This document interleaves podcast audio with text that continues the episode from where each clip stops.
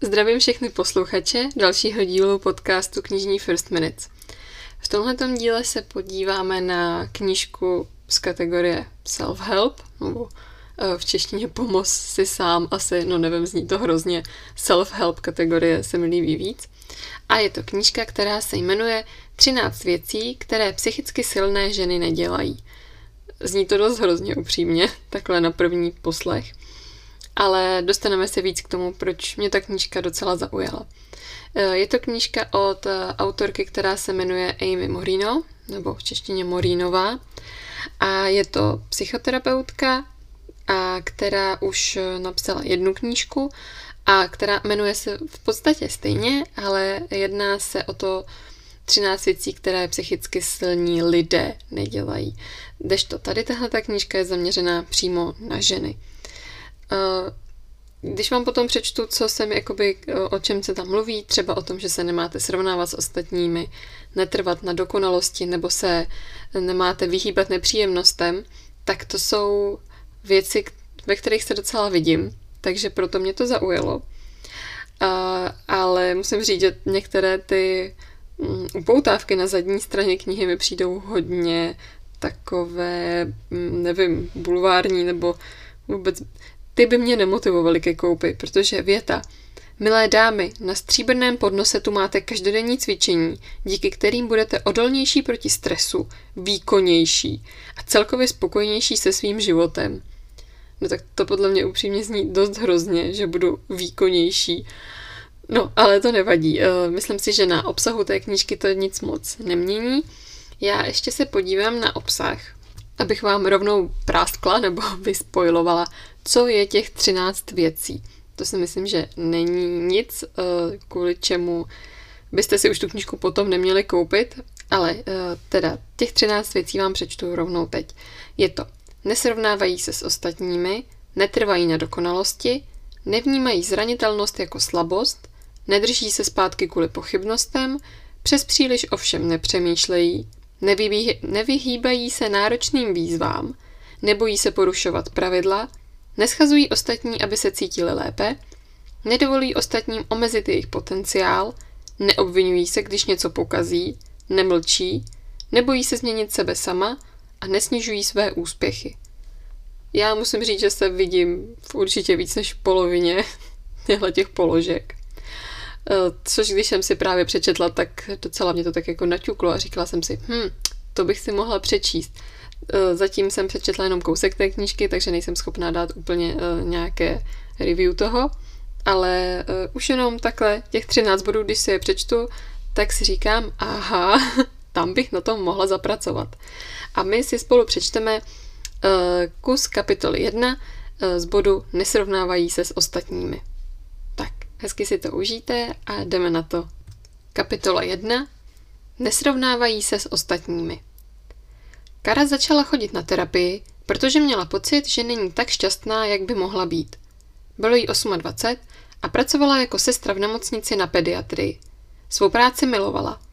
S přítelem byla už skoro rok a byla si jistá, že je to ten pravý. S rodiči i se starším bratrem měla skvělý vztah a měla taky spoustu přátel. Dobře se jí dařilo i po finanční stránce, protože zdědila dům po babičce a taky nezatěžoval nájem ani hypotéka a svou půjčku na studium splatila předčasně. Ačkoliv ale měla všechno, po čem toužila, necítila se spokojeně. A následkem toho si připadala nevděčná a trpěla výčitkami svědomí. Bála se, že svou nespokojeností znevažuje svoje rodiče, kteří se pro ní tolik obětovali, aby jí umožnili vybudovat si dobrý život. Vím, že většina lidí by za takový život, jaký mám já, dala cokoliv, ale není mi tudíž jasné, proč nejsem bez sebe štěstím, řekla jednou. Několik týdnů jsme spolu její nespokojenost probírali, stejně jako rozpor mezi tím, jak se cítila a jak si myslela, že by se cítit měla. Kara byla přesvědčená, že její kamarádky jsou šťastnější a že ona tedy jistě dělá něco špatně. Po hovoru s vzdanou kamarádkou, která měla dvě děti, Začala Kara pochybovat, jestli se její život nepohybuje příliš pomalu. Když se potkala s jinou kamarádkou, která hodně cvičila, začala se zase připadat jako rozkydlá hrošice. Skoro si říkám, že bych se měla začít kamarádit se zoufalými lidmi, abych se cítila lépe, smála se. To by sice byla varianta, ale moc by si tím nepomohla. Dokud si totiž Kara myslela, že by měla být šťastnější, nemohla si začít skutečně užívat svůj život. A aby své myšlení dokázala změnit, musela nejdřív přestat srovnávat svoje štěstí se štěstím, které přisuzovala svým přátelům. Pokud tedy chtěla někdy být spokojená, musela se znovu začít soustředit na svoje vlastní cíle. Přistupovat k životu jako k závodu ve štěstí na ní totiž nemělo dobrý účinek. Ve své práci s Karou jsem se soustředila na to, abych její myšlenky zasadila do jiného rámce. Kdykoliv jí tedy přišlo na mysl, moje kamarádka se má lépe než já, mohla si místo toho říct. Život mojí kamarádky je jiný než ten můj, ale není ani lepší, ani horší. Je jiný. Bylo také potřeba, aby Kara přijala, že její kamarádky někdy prostě budou šťastnější než ona.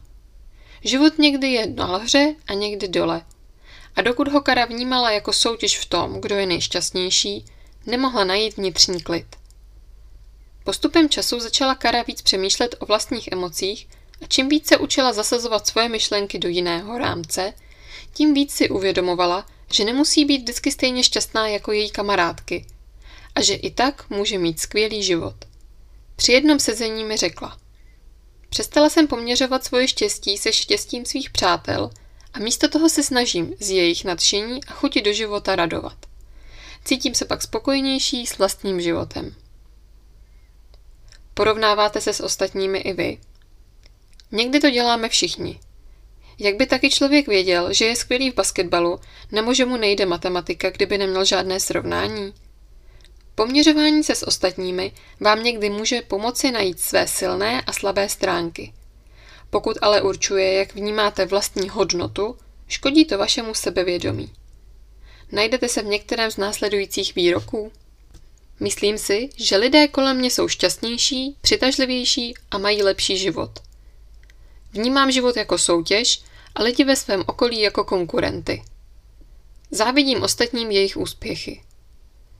Často přemýšlím o tom, jestli jsou na tom ostatní finančně lépe než já. Když poprvé potkám nějakou ženu, hned začnu zavažovat, jak si ve srovnání s ní stojím. Nejlepší pocit ze sebe mám, když si připadám atraktivnější než ostatní ženy v okolí. Když projíždím sociální média, často se srovnávám s jinými ženami a dívám se, jestli vypadají šťastnější, štíhlejší nebo úspěšnější než já. Pořád se snažím dohánět svoje přátele, protože mám pocit, že jejich životy jsou lepší než ten můj. Bojím se, že budu ve společnosti ta nejhloupější, nejchudší nebo nejméně přitažlivá ze všech. Když potkám ženu, která pracuje na vysoké pozici, připadám si bezvýznamná nebo nejistá. Proč to děláme? Kara vyrostla obklopená svými nejbližšími kamarádkami. V mládí spolu sdíleli sny o budoucnosti a probírali různé cíle, kterých chtějí dosáhnout, až vyrostou. Když ale dokončili školu, museli si vybrat, kam půjdou dál. Každá se vydala jinou cestou a Kara začala pochybovat, jestli je její cesta ta nejlepší. V jednom z našich sezení řekla, všichni se prostě snažíme být šťastní. Takže dokud je někdo šťastnější než já, znamená to, že si umí s životem lépe poradit. S tímhle přesvědčením, že ke štěstí vede jediná ideální cesta, jsme se potřebovali vypořádat. Kara totiž v hloubi duše věřila, že s lidmi kolem sebe soutěží o nejlepší život. Myslela si, že pokud je šťastnější než její kamarádky, vyhrává. Když se ale jejím kamarádkám dařilo lépe než jí, vnímala to jako prohru. Do téhle pasti neustálého soutěžení s ostatními je snadné spadnout. Se sociálními médii je jednodušší než kdy dřív dívat se kolem sebe a srovnávat se s ostatními. Pro mnoho žen se to stalo návykem kterému se těžko vzdoruje. Předháníme se kvůli kulturnímu tlaku. Představte si, že sedíte ve škole.